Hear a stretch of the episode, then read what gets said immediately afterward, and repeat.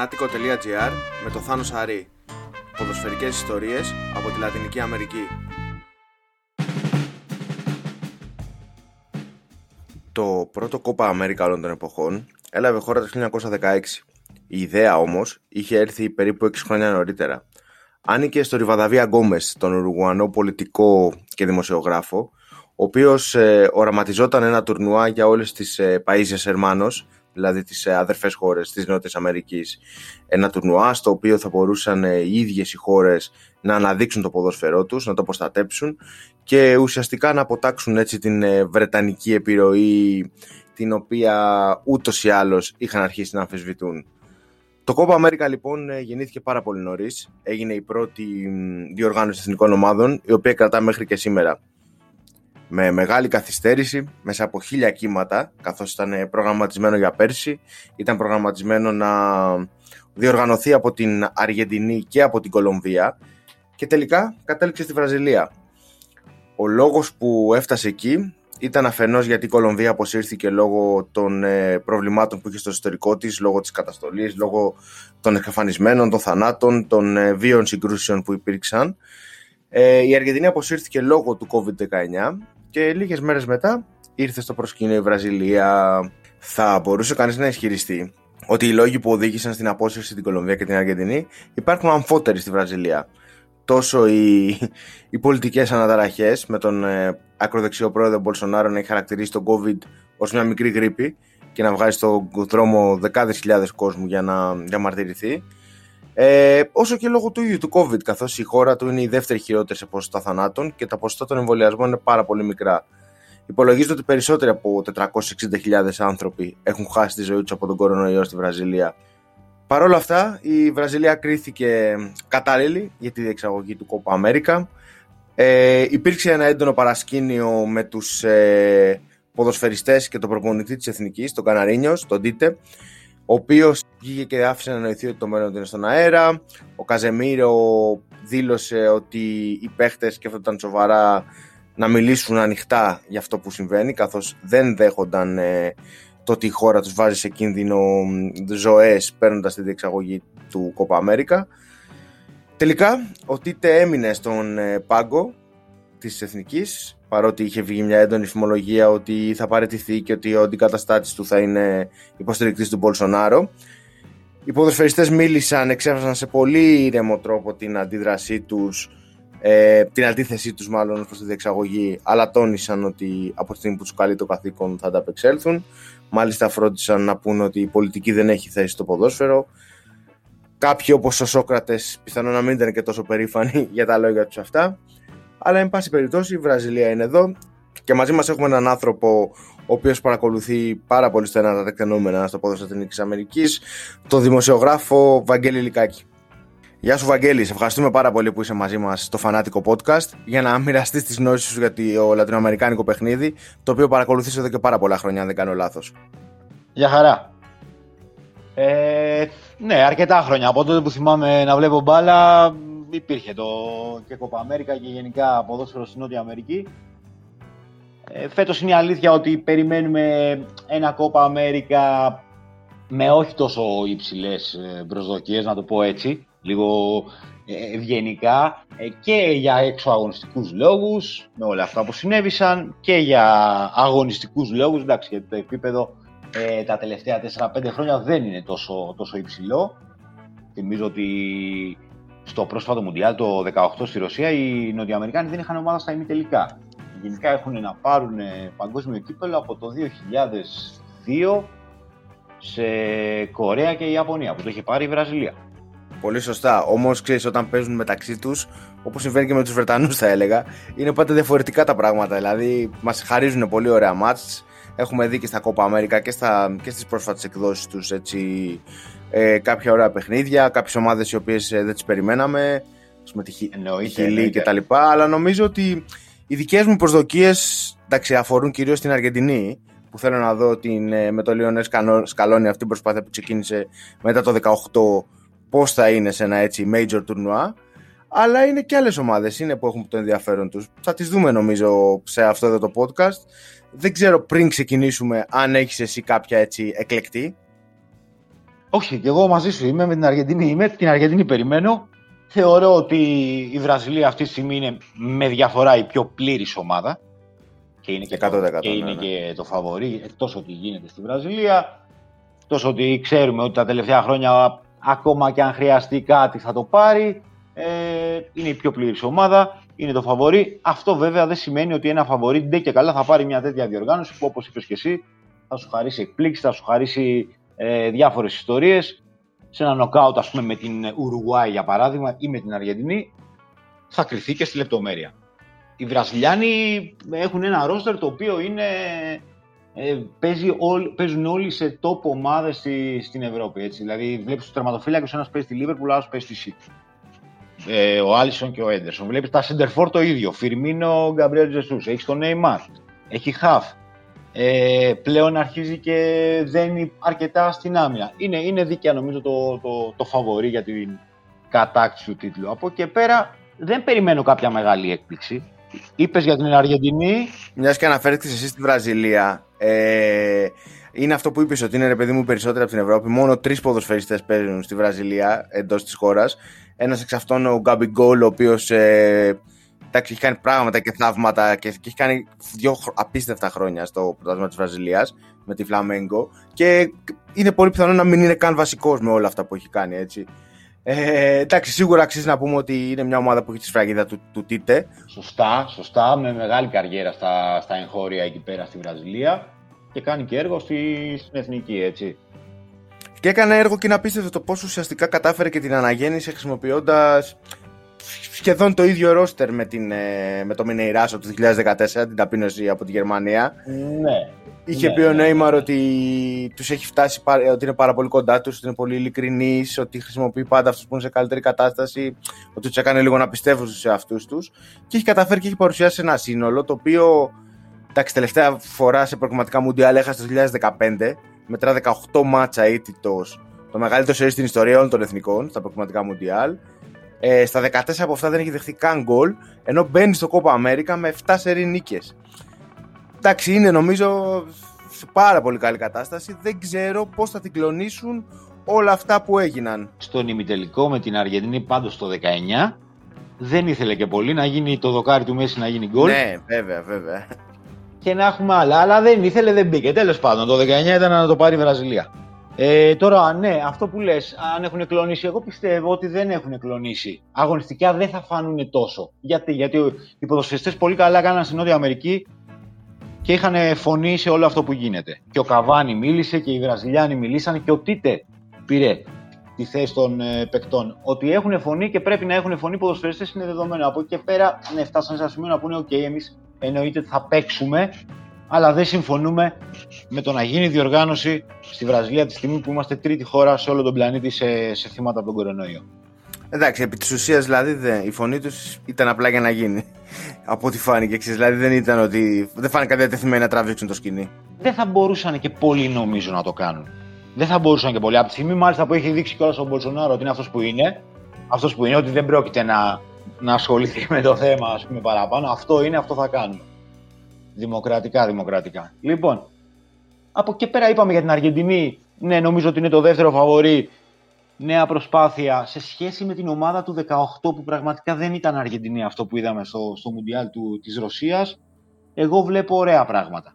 Βλέπω, βλέπω βασικά μια προσπάθεια να γίνει μια, μια ομάδα και να μην έχουμε αυτό το πράγμα που καλούσαν, ξέρω εγώ, αλλάξαν τρει-τέσσερι προπονητές σε 1,5 χρόνο ε, καλέσανε 80-90 διαφορετικούς παίκτες. Πλέον ο Σκαλόνι δείχνει ότι έχει καταλήξει κάπου, έχει το Μέση, έχει μπροστά δίπλα του καλούς παίκτες που είδαμε που βγήκαν τα τελευταία δύο χρόνια ο, Λαουτάρο, Μαρτίνες στη Σίντερ.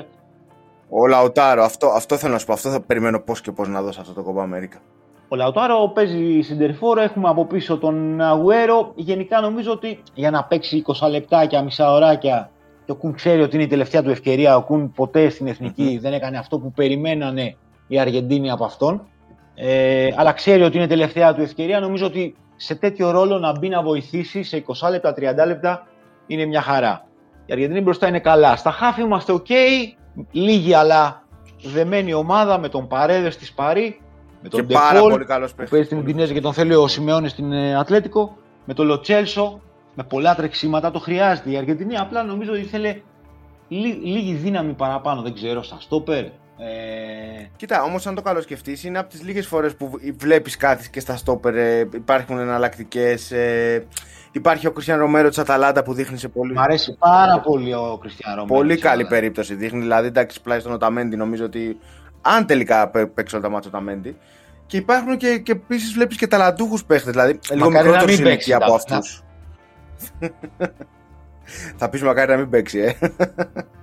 Μακάρι να μην παίξει ο Ραμέντι όλα τα μάτς. Ε, εντάξει, θεωρώ ότι τώρα αυτή τη στιγμή δεν είναι για επίπεδο εθνική Αργεντινή, αλλά το θέμα είναι ότι δεν, είναι, δεν έχει και πολλούς άλλους. Οκ, έχει πιτσιρικάδες. Νομίζω ότι η Αργεντινή θα είναι οκ στο Κόπα Αμέρικα. Τώρα, αν θα της βγει η, η στιγμή, γιατί πλέον η Αργεντινή ε, έχει να πάρει τίτλο από το 1993. Αλλά όταν φτάνει σε τρεις σερή τελικούς, με την ε, Γερμανία το 14, με την ε, Χιλή το 15, με τη Χιλή το 16, δεν έχεις χάσει κανένα από τα τρία παιχνίδια. Γιατί δεν έχεις χάσει κανένα από τα τρία παιχνίδια η Αργεντινή. Έχεις χάσει το 114 στην παράταση με τον Γκέτσε και έχεις χάσει δύο φορές τα πέναλτι. Δηλαδή εκεί πέρα είναι και, και η λεπτομέρεια, η στιγμή να είναι μαζί σου Πολύ σωστό, να πολύ αλλάξει σωστό. όλο αυτό. Και επίση Στον τελικό, εγώ μ- του 14, σ- συγγνώμη που σε διακόπτω, αλλά στον τελικό του 14, όλοι, όλοι παραδεχόμαστε ότι η Γερμανία ήταν η καλύτερη ομάδα εκείνο του Μουντιάλ. Αλλά στον τελικό η Αργεντινή ήταν καλύτερη. Η Αργεντινή είχε περισσότερες ευκαιρίες, για να το πω πιο σωστά. Περισσότερες κλασικές ευκαιρίες. Είχε του Ιγκουάιν, είχε του Παλάσιο, είχε του Μέση που έκλειψε το δοκάρι του, του Νόιερ, είχε φάσεις. Για να προηγηθεί, ενώ οι Γερμανοί δεν είχαν. Αυτό, παρένθεση, κλείνει. Σωστό, σωστό. Εγώ να πω ότι μου αρέσει πολύ και ο... αυτό που λέγαμε για το νέο αίμα. Ότι πρώτη φορά, ρε παιδί μου, βλέπω παίχτες οι οποίοι είναι σε νεότερη ηλικία στην Αργεντινή. Πρώτη φορά μετά από χρόνια και πιστεύω ότι δεν θα καούν. Δηλαδή όπως ο Λαουτάρο, όπως ο Μαρτίνες που είπαμε, όπως ο Ρομέρο που είπαμε επίσης. Είναι, ο, είναι της, ε, ο τέτοιος ρε, της, ο, αυτό το χαφάκι της Leverkusen, Ο ο Παλάσιος. Παλάσιος, ο οποίος, ο, ο οποίος νομίζω ότι έχει, αν και φέτος δεν έπαιξε πολύ, αλλά έχει δείξει το παιδί ότι έχει ρε παιδί μου στοιχεία για να κάνει στο μέλλον καριέρα και να σταθεί. Εντάξει, νομίζω ότι είναι και τα χαφ σε καλό επίπεδο και με τον Ντεπόλ. Εντάξει, επίσης, αυτό που είπες ότι ίσως έχει παραπάνω, δυναμική, α- παραπάνω δύναμη, αλλά και ο Παρέδες είναι σε καλά εφεγκάρια και όλος ο Σέλσο, δεν ξέρω, δεν ξέρω. Νομίζω ότι θα δούμε πραγματάκια φέτος. Εμένα, εμένα μου αρέσει και ο τερματοφύλακας. Ο οποίος όσοι παρακολουθούν πολύ Της Aston Villa, λες. Premier League Ναι, λένε ναι, ναι, ότι ναι, έκανε ναι. τρομερή χρονιά. Ναι, βέβαια, έχει Ο κάνει πολύ Γιάννη καλή Μαρτίνς. χρονιά. Ναι, ναι. Και το παιδί έδειξε ότι στα πρώτα παιχνίδια που έπαιξε, γιατί έπαιξε τώρα στα πρώτα. Και έχει και, και, και άλλες επιλογές. Βέβαια. Ε, στο τέρμα νομίζω ότι είναι καλά. Στα στόπερ χρειαζόταν κάτι παραπάνω. Στα μπακ έχει τον Ταγλιαφίκο, ο οποίος είναι βασικός στον Άγιαξ. Ο Ακούνια είναι βασικός στη Σεβίλη. Θέλω να σου πω ότι αριστερά είσαι OK. Και δεξιά θα τη βγάλει με το Μοντιέλ της River και το Μολίνα. Έρχεται και ο Μαρτίνες της του Σωστά. Άγιαξ ο άλλος. Σωστά. Εντάξει, δηλαδή έχει, έχει, έχει. Ε, Είναι μια ωραία προσπάθεια. Έχει να πούμε ο Σκαλόνι δίπλα του ε, δύο ηγετικές μορφές του αργεντίνικου ποδοσφαίρου, κυρίως ο Παμπλίτο Μαϊ- Αϊμάρ Μμμ. αλλά και ο Βάλτερ ε, Σάμουελ. Ε, είναι στο τεχνικό team. Γίνεται μια, μια προσπάθεια που δείχνει ότι βρίσκεται στο σωστό δρόμο. Εντάξει, η Αργεντινή βέβαια επειδή είναι Αργεντινή θέλει τον τίτλο. Πάντα, πάντα. Κάθε, κάθε άλλο είναι αποτυχία. Ε, Όμως νομίζω ότι και τον τίτλο μπαίνει και η Ουρουγουάη, έτσι. Η πιο επιτυχημένη ομάδα του, του θεσμού με 15 τρόπαια. Η πρώτη το σήκωσε το 16 σε αυτό το πρώτο, στην παρθενική έτσι, διοργάνωση. Και μια Ουρουγουάη που έχει μπροστά Καβάνι κάποια στιγμή το, Σουάρες. το καλύτερο Δεν νομίζω. δίδυμο κάποια στιγμή ήταν στον κόσμο. Έτσι, σε επίπεδο εθνικών ομάδων, νομίζω το 14, το 16, το 10, ακόμα και το 18 ε, ήταν το κορυφαίο δίδυμο. Μόνο οι Γάλλοι ας πούμε, θα μπορούσαν να, πούνε, να πούμε ότι είχαν κάτι καλύτερο. Η Ουρουάη σίγουρα είναι μέσα. Η Ουρουάη πάντα της αρέσει η ταμπέλα του outsider. Είναι στον όμιλο με την Αργεντινή. Εννοείται ότι την υπολογίζουμε. Δεν έχει γίνει η ανανέωση τουλάχιστον στις... από άποψη προπονητή. Είναι ο Ταμπάρες πάρα πολλά χρόνια εκεί. Οκ. Αλλά στο ρόστερ και αυτοί έχουν, έχουν- έχει μπει νέο, και εκεί έχει μπει νέο αίμα, ειδικά από τη, στη μεσαία γραμμή. Θα δεις το, τον Φεδερίκο Βαλβέρδε της Ρεάλ, θα δεις τον ε, Λουκάς θα δεις τον Λουκάς Τορέιρα της Ατλέτικο, θα δεις τον ε, Μπετανκούρ της Juventus, θα δεις τον Βεσίνο της Ίντερ, παίκτες οι οποίοι έχουν πλέον ε, καλές και γεμάτες σεζόν στην Ευρώπη. Και ο Ντιαρασκαέτα εμένα μου αρέσει πολύ. Το δεκαράκι που έχει γίνει στη Βραζιλία τον λατρεύουν. Ε, αυτά που έκανε στη Φλαμέγκο. Κρουζέιρο πρώτα και πρόσφατα Φλαμέγκο, βέβαια, βέβαια. Ναι, ναι, ναι, ναι. Και εντάξει, λείπει ο Νούνιες, ο Ντάρκουν Νούνιες που πιστεύω νομίζω θα μπορούσε να πλαισιώσει έτσι λίγο τους πιο ξέρεις φορ περιοχής που έχει. Αν χρειαζόταν κάτι διαφορετικό ναι. στοιχείο. Αλλά εγώ έχω ένα λίγο ερωτηματικό για την άμυνα η οποία ρε παιδί μου είναι αρκετά γερασμένη. Okay, έχει τον Αραούχο της Μπαρσελόνα, έχει το Βίνια που εντάξει δεν είχε και πάρα πολύ συμμετοχή με την Παλμέιρας, αλλά ήταν στην ομάδα πήρε το Λιμπερταδόρες. Αλλά γενικώ είναι γερασμένη. Γοδίν, Χιμένες, Κοάτες, Κάσερες. Ναι.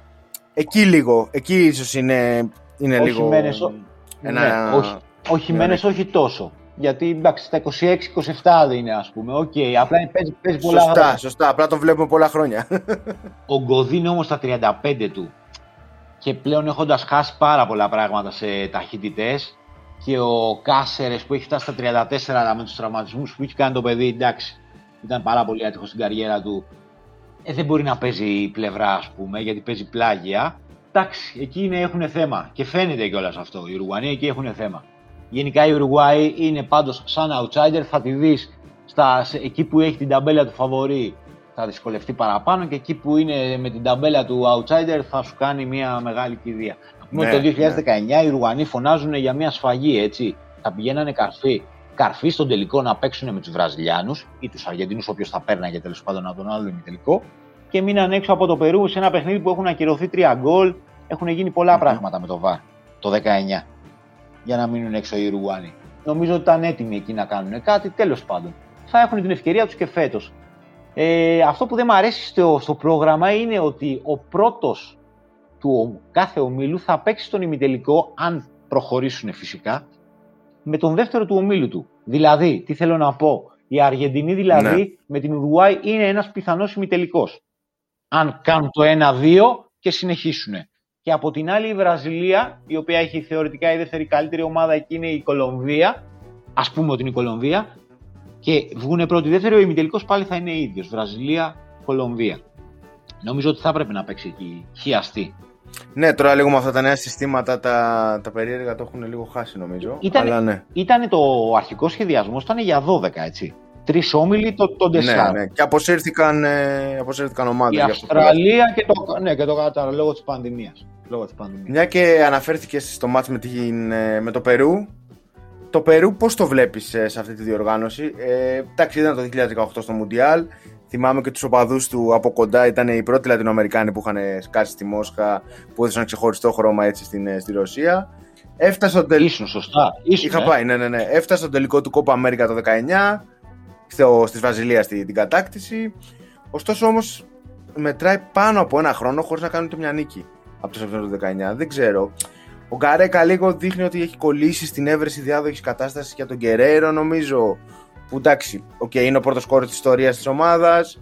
Να, να το πούμε αλλιώς, ότι απλά έκλεισε ένα πολύ πετυχημένο κύκλο αυτή η ομάδα. Δηλαδή πήγανε στο Μουντιάλ μετά το 1978. Ναι, έτσι. Το, το 18, μετά από 40 χρόνια. Ναι, πήγανε μετά το 78 σε εκείνο το περίφημο Μουντιάλ που κάποιοι έχουν βάλει την ταμπέλα ότι σε εκείνο το μάτς, το περιβόητο μάτς, το Περού έφαγε τα 6 γκολ, έκατσε να φάει τα 6 γκολ από την Αργεντινή για να περάσει η Αργεντινή.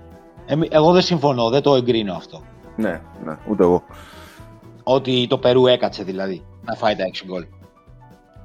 Λοιπόν, είχε να πάει από το 78, πήγε το 18, έκανε όπως είπες μια τρομερή πορεία το 19 όπου έφτασε στον τελικό του Κούπα Αμέρικα. Ε, θεωρώ ότι έχει κλείσει.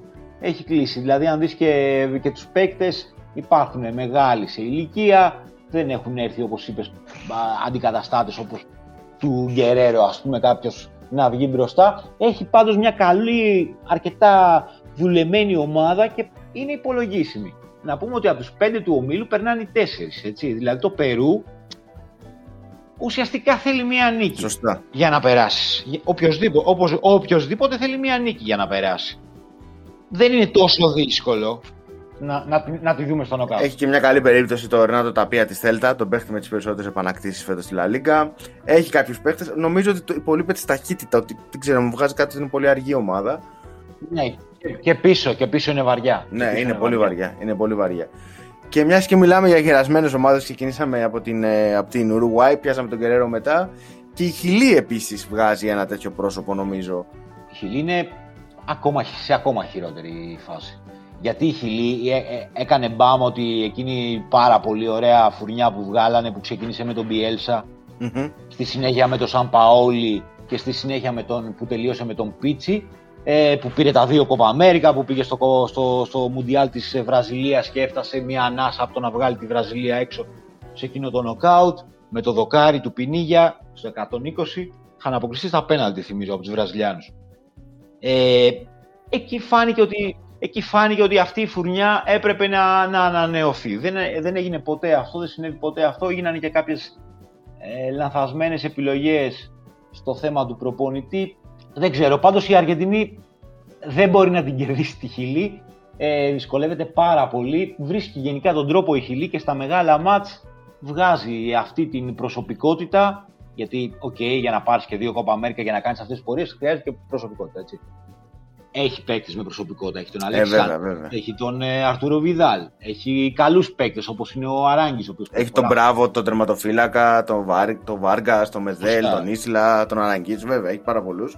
Απλά είναι όλοι over 30, δηλαδή ναι, νομίζω αυτό ναι. που είπες. Ότι η καλή τους περίοδο ήταν τότε. Ο Βιδάλ έχει φτάσει 34, ο Μπράβο είναι 38, εντάξει, είναι τερματοφύλακας, πες, οκ. Ο Αλέξις είναι 32, ο Μεδέλ, ο Ίσλα και ο Αράνγκις επίσης, ο Βάργας 31. Εντάξει, και τερμάτισε τέταρτη μεν στο κόπα του 19, αλλά με αποτελέσματα και εμφανίσεις που δεν ήταν όπως παλιά. Δηλαδή, εντάξει. Okay. Και δείχνει και στα προκριματικά του Μουντιάλ μια εικόνα. Δεν, δεν, το άξιζε πάλι. Ναι, ναι, δεν σωστά, το σωστά, δεν το άξιζε. Ναι. Και σωστά νομίζω ότι είχε μείνει έξω από το Περού. Για τους χιλιανούς, εγώ απλά λέω ότι πάλι δεν περιμένω κάτι. Βέβαια, συνήθως πέφτω έξω σε, αυτή, σε αυτές τις προβλέψεις. Ποτέ δεν την πιάνεις στη χιλή. ναι, ναι. Είναι όμως, ξαναλέω, σε όμιλο ας πούμε, με Βολιβία και Παραγουάη ναι. και χρειάζεται μια νίκη. Οπότε και η Χιλή είναι μία από τις υποψήφιες για να περάσει στην επόμενη φάση, να πάει στα νοκάουτ δηλαδή. Θα πάνε με χιαστή να εξηγήσουμε στον κόσμο, δηλαδή ο τέταρτος του ομίλου με τον πρώτο αντίστοιχα του δεύτερου και πάει λέγοντας. Ε, οπότε στα, στα, στα νοκ άουτ αυτές τις ομάδες που έχουν προσωπικότητα πάλι τις υπολογίζεις. Δεν μπορείς να πεις, οκ, δεν πρόκειται ας πούμε να κάνει κάτι. Μιας και αναφέρθηκες σε αυτές τις δύο, να πούμε Βολιβία, εντάξει, παραδοσιακά ασθενής ομάδα. Ε, στα τελευταία, στα δύο τελευταία κόπα. Είχε κάνει ένα καλό σερί το 17, αλλά τα τελευταία 27 μάτς έχει κάνει μόνο τρεις νίκες. Ε, έχει τους έμπει το, το Μαρσέλο Μορένο και τον Άρσε στην επίθεση, δύο έτσι 35 άριδες, ας πούμε 30 φεύγα και οι δύο. Αλλά δεν είναι κάτι το οποίο νομίζω ότι μπορεί να προκαλέσει έκπληξη.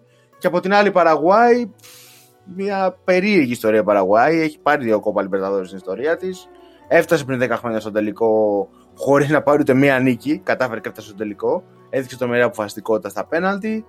Αλλά είναι μια ομάδα. Με τον Τάτα Μαρτίνο. Με τον Τάτα Μαρτίνο, λες. Ναι, ναι, ναι. ναι, ναι. Σωστά, σωστά. Αλλά εντάξει, είναι μια ομάδα που δεν ξέρω τώρα εσύ πώς τη θυμάσαι. Δεν είχε ποτέ πάντα πολύ ποτέ σε εθνική. Είχε τον τρόπο να κλειδώνει μάτς στις ισοπαλίε να ξέρεις να παίρνει αποτελεσματάκια, αλλά νομίζω ότι εντάξει, φέτος δεν περιμένω κάτι τουλάχιστον.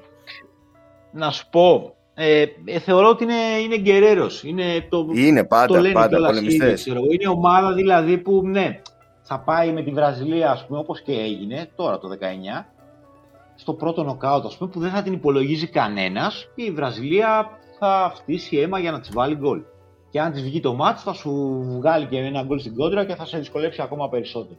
Είναι τέτοιο στυλ. Γενικά, εγώ επειδή τους είδα λίγο στα, στα προκριματικά της Νότιας Αμερικής, πήραν κάποια θετικά αποτελέσματα με αυτό το στυλ.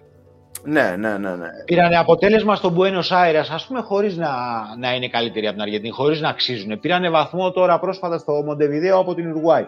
Αλλά χωρίς να κάνουν τίποτα. Με ξύλο, πολύ δυνατό παιχνίδι, με βρώμικο παιχνίδι, θα, θα πω ότι στα όρια του βρώμικου, και δυνατή άμυνα. Πίσω δεν είναι κακή.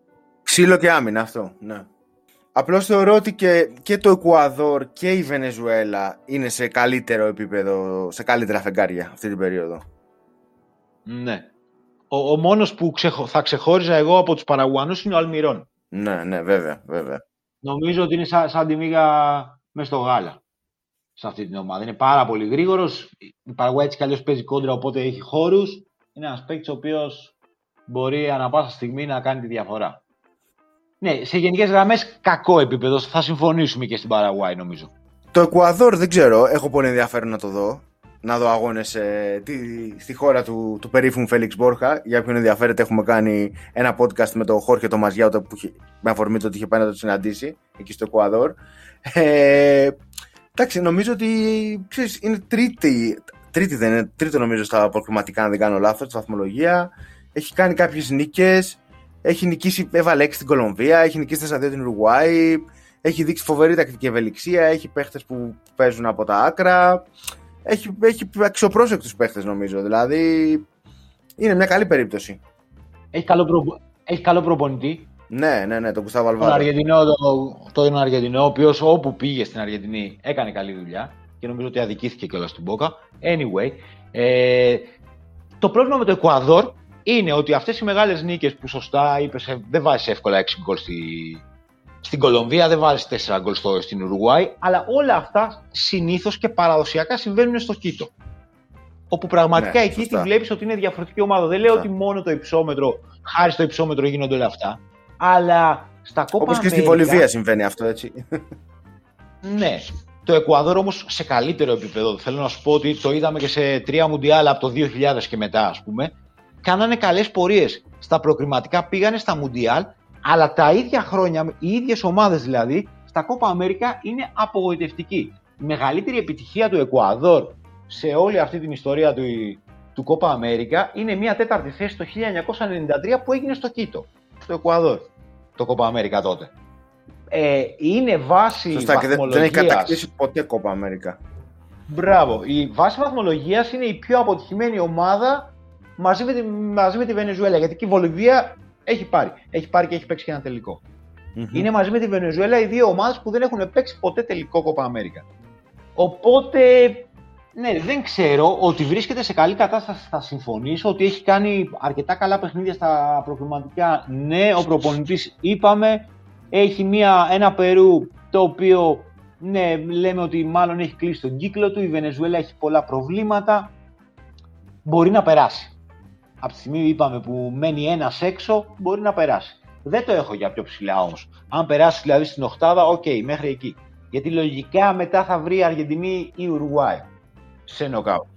Και η Βενεζουέλα πάντως, η άλλη στακτοπούτα, ε, νομίζω ότι είναι και αυτή, ε, έχει και αυτή ένα ενδιαφέρον. Δηλαδή έχει παίχτες. Εντάξει, έχει και τους έμπειρους. Ναι, βέβαια να πούμε εδώ ότι στη Βενεζουέλα προέκυψαν πάρα πολλά προβλήματα τις τελευταίες μέρες. Ε, υπήρχε, υπήρχαν κρούσματα και φοβόντουσαν για διψήφιο αριθμό ποδοσφαιριστών. Οπότε τελευταία στιγμή ο Ζωσέ Πεσέιρο, γνωστός μας Πορτογάλος από το πέρασμά του στην Ελλάδα, ε, αναγκάστηκε να καλέσει 15-16 παίκτες από το εγχώριο πρωτάθλημα. ώστε αν χρειαστεί να, τους, να αντικαταστήσει τους υπόλοιπους και να, και να βγάλει τη διοργάνωση. Είναι έξω να πούμε και ο, ο καλός του Σέντερφορ, ο Ροντών, λόγω τραυματισμού. Είναι έξω και ο Ματσής, ο οποίος έχει κάνει πολύ καλή χρονιά με τη Γρανάδα, τον είδαμε και στο Europa League, αλλά και στη La Liga. Κάνει πολύ καλά παιχνίδια, γρήγορος, δυνατός εξτρέμ. Είναι και αυτός έξω. Οι Βενεζουελάνοι πάνε με πολλά προβλήματα στη, στη Βραζιλία. Έχουν το Σοτέλδο, ο οποίος ε, ήταν πάρα πολύ καλός με τη Σάντος. Πολύ ωραίο πεστάκι. Κοντός όμως έτσι διαβολικός. Ε, δεν ξέρω, ο Γέφερσον Κόρδοβα αν είναι στα προβλήματα αυτά με τους, ε, δεν θυμάμαι, με τον κορονοϊό. Βασικά δεν, δεν είχαν πει και καθόλου, δεν είχαν αναφέρει τα ονόματα μέχρι τελευταία στιγμή, ας πούμε, ήτανε, δεν, είχαν γνωστεί, δεν είχαν γίνει γνωστά τα ονόματα από τους ίδιους τους Βενεζουελάνους. Σωστά, σωστά. Ε, εντάξει, είναι και αυτή μια έτσι, από τις αδύναμες ομάδες. Και ο Ερέρα επίσης της ε, της Γρανάδα, δανεικό από τη City, είναι μια καλή περίπτωση. Να δούμε, να δούμε. Δεν ξέρω αν μπορούν να διαμορφώσουν ρε παιδί μου, έτσι, καταστάσεις για τις πρώτες θέσεις του ομίλου, να κόψουν βαθμούς σε φαβορή και η Βενεζουέλα και το Εκουαδόρ, αλλά από το Εκουαδόρ ίσως περιμένω λίγο περισσότερα πράγματα. Συμφωνώ, συμφωνώ. Εγώ, εγώ πιστεύω το ίδιο ισχύει αυτό που είπες Ισχύει και για τη Βολιβία στον άλλο όμιλο. Δεν περιμένω να κάνουν τέσσερις ήττες κάποιος. Είτε είναι, είτε είναι η Βενεζουέλα είτε είναι η Βολιβία. Δηλαδή σε κάποιο παιχνίδι θα τους βγει και ένα καλό μάτς. Και από τη στιγμή που είπαμε ότι οι, οι διαφορές εντάξει δεν είναι με τόσο μεγάλες, αν εξαιρέσεις τα μεγάλα φαβορή που πιάσαμε, τα τρία πρώτα μεγάλα φαβορή της διοργάνωσης, τη Βραζιλία, την Αργεντινή και την Ουρουγουάη, από εκεί πέρα, ok. Okay. Οι Βολιβιανοί παίζουν και άμα τους βγει το μάτς, θα κάνουν τη ζημιά. Σωστά, σωστά. Και μας έμεινε η Κολομβία. Η Κολομβία η οποία είχε τη μεγάλη απουσία που δεν την περίμενε ούτε ο ίδιος μάλλον ο Χάμες ε, Ροδρίγες που τον, ε, τον έκοψε από την αποστολή προς απογοήτευσή του, κρίθηκε ανέτοιμος. Εντάξει, ο Χάμες είχε προβλήματα εννοείται με την, ε, στην Everton την τελευταία χρονιά, όμως από ό,τι φάνηκε και από τη δήλωση που έκανε ο ίδιος δεν το πίστευε ότι αποκλείστηκε, θεωρούσε ότι θα ήταν έτοιμος. Θεωρώ ότι είναι από τους παίκτες που τους χαρίζουν παίκτες εθνικής, δηλαδή έχουν κάνει καριέρα κυρίως στην εθνική. Ok, okay, από το Χάμες είδαμε και άλλα πράγματα, είδαμε και στη Real. Αλλά τα τελευταία χρόνια ό,τι γίνεται με το Χάμες είναι στην εθνική. Ε, λίγα πράγματα και πέρασε και από την Bayern φέτος ε, στην Premier League δεν έχει, δεν έχει προσφέρει αυτά που περιμέναμε, έτσι δεν είναι τα αναμενόμενα. Δεν έχει, βέβαια είχε προβλήματα τραυματισμών φέτος, δηλαδή ενώ ξεκίνησε καλά, λίγο μετά, ok, okay, έχασε κάποια μάτς, αλλά νομίζω ότι και η ποιότητά του και έτσι, η προσωπικότητά του ε, είναι νομίζω πολύ κομβικής, πολύ κομβικής σημασίας για την Κολομβία. Συμφωνώ, συμφωνώ και νομίζω ότι θα έπρεπε να τον έχεις στην αποστολή. Έστω και αν δεν ήταν έτοιμος ε, για τα πρώτα παιχνίδια. Η Κολομβία, να πούμε βέβαια ότι άλλαξε προπονητή και τον Γκέιρο, τον πορτογαλο Δεν πήγε καλά. Ξεκίνησε πολύ άσχημα στη, στα προκριματικά. Έφαγε, το είπαμε και προηγουμένως, 6 γκολ από το Εκουαδόρ. Χάσε 0-3 από, τη, από την Ουρουάη μέσα στην Παραγκίγια. Ε, άλλαξε προπονητή, γύρισε ο Ρουέδα. Είναι ένας άνθρωπος ο οποίος έχει την ε, φιλοσοφία, την οτροπία των Κολομβιανών, των Νοτιοαμερικάνων γενικότερα σε σχέση με τον Κέιρος και ε, έδειξε κάποια ε, σημάδια βελτίωσης την περασμένη εβδομάδα στα προκριματικά. Κέρδισε μέσα στο Περού και ήρθε ισοπαλία με την Αργεντινή 2-2. Οι Κολομβιανοί σε, σε πληρότητα ρόστερ νομίζω ότι είναι πολύ ψηλά. Νομίζω ότι είναι, ότι είναι στα επίπεδα της Ουρουάης εγώ θα την έβαζα. Σε ποιότητα ρόστερ. ναι, έχεις δίκιο, έχεις δίκιο, αλλά ε, εγώ περιμένω πώς και πώς να δω το Μουριέλ Σαπάτα Μορένο. Γιατί και οι τρεις έχουν κάνει πολύ καλές χρονιές. Οι δύο στην Αταλάντα και ο ένας στους Rangers που πήραν και το πρωτάθλημα. Είναι και διαφορετικό το στυλ τους, δηλαδή έχεις και τον επιθετικό κολόνα, έχεις και τους πιο γρήγορους. Νομίζω ότι έχει πολύ ενδιαφέρον το πώς θα πάει επιθετικά η Κολομβία. Και αν είχε και το Χάμες από πίσω, νομίζω θα έχει ακόμα μεγαλύτερο ενδιαφέρον θα, θα, θα σου πω να, ότι είναι σε εξαιρετική κατάσταση ο Κουαδράδο, ο οποίος παίζει στα half, έπαιξε τέλος πάντων. Στο mm 4-4-2 έπαιξε δεξιά στα half. Έκανε πάρα πολύ καλά παιχνίδια και στο Περού και κόντρα στην Αργεντινή. Οπότε περιμένει αυτή τη δημιουργία ίσως που δεν θα μπορέσει να του δώσει ο Χάμες Ροντρίγκες, ίσως περιμένει πάρα πολλά από τον Κουαδράδο. Αν ο Κουαδράδο συνεχίσει αυτή την καλή φόρμα και στο Κόπα Αμέρικα, οι Κολομβιανοί θα πάνε καλά. Γιατί αυτό που είπες, ότι οι επιθετικοί τους είναι παίκτες οι οποίοι έχουν γκολ. Ειδικά ο Σαπάτα είναι ένας ποδοσφαιριστής ο οποίος στις δύο ευκαιρίες τη μία θα, θα στη βάλει. Ε, πίσω αμυντικά δεν είναι κακοί. Ναι, ναι. Αμυντικά δεν είναι κακοί. Έχουν ύψος, έχουν, έχουν κορμιά. Ε, τερματοφύλακας ο Σπίνα και αυτός με καλές ε, εμφανίσεις στην Κολομβία δεν έχουν θέμα. Ε, βέβαια. Έχουν Σάντσες, έχουν, έχουν. έχουν Μ' αρέσει πάρα πολύ ο Μπάριος τη Ζενίτ, ο οποίος βέβαια έκανε την καριέρα, το γνωρίσαμε καλύτερα εμείς μέσω της Μπόκα. Ε, ένα αμυντικό mm-hmm. χαφ αρκετά κινητικό ε, που μπορεί και καθαρίζει φάσεις. Είναι δίπλα του ο Ρίμπε, ο οποίος παίζει τα τελευταία χρόνια στην Πόρτο. Έχουν δυνατή ομάδα νομίζω οι Κολομβιανοί και από τη στιγμή που είπαμε ε, το να περάσει από τον Όμιλο πλέον δεν είναι εύκολο. Εγώ τους υπολογίζω να, να βγουν και δεύτεροι, ας πούμε, να αποφύγουν θεωρητικά τα μεγάλα φαβορή του άλλου ομίλου, την Αργεντινή και την Ουρουάη. Γιατί αν, αν συμβεί αυτό, βάζουν υποψηφιότητα, γερή υποψηφιότητα για ημιτελικό. Βέβαια η Κολομβία, είπαμε και προηγουμένως ότι παραδοσιακά δεν έχει κάνει και πάρα πολλά πράγματα στο Κοπα Αμέρικα. Ε, ένα έχει κατακτήσει και αυτό που είχε γίνει τότε στο, στη χώρα του το 2001 στο περίφημο εκείνο Κόπα Αμέρικα όπου η Βραζιλία είχε κατεβάσει εναλλακτική ομάδα και η Αργεντινή δεν είχε πάει καν.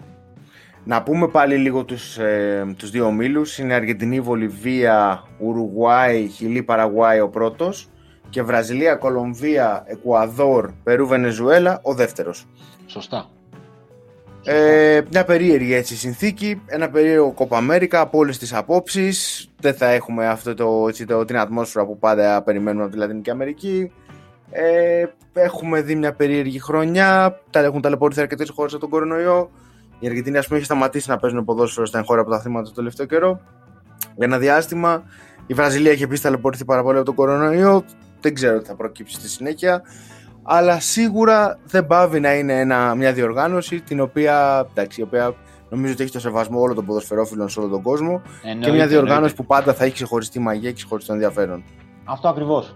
Ε, περιμένουμε Κόπα Αμέρικα όπως περιμένουμε πάντα. Οκ, είπαμε, δεν είναι τόσο υψηλές οι προσδοκίες, αλλά αυτό δεν σημαίνει ότι δεν θα έχει και ενδιαφέρον. Ειδικά αν μπορέσει η Αργεντινή και κάνει το βήμα παραπάνω για εμάς τους Αργεντινόφιλους, ακόμα καλύτερα. Για να δούμε, για να δούμε. Έχει σίγουρα στοιχεία τα οποία περιμένουμε πώς και πώς να παρακολουθήσουμε αυτό το τουρνουά. Ελπίζω να εξελιχθεί χωρίς περαιτέρω έτσι, εκπλήξεις και να δούμε καλή μπαλίτσα. Βαγγέλη, σε ευχαριστώ πάρα πολύ που ήσουν μαζί μας στο φανάτικο podcast και σου εύχομαι ό,τι καλύτερο για τη συνέχεια να απολαύσεις ένα κόπο Αμέρικα όπως το περιμένεις. Να σε καλά. Καλή συνέχεια.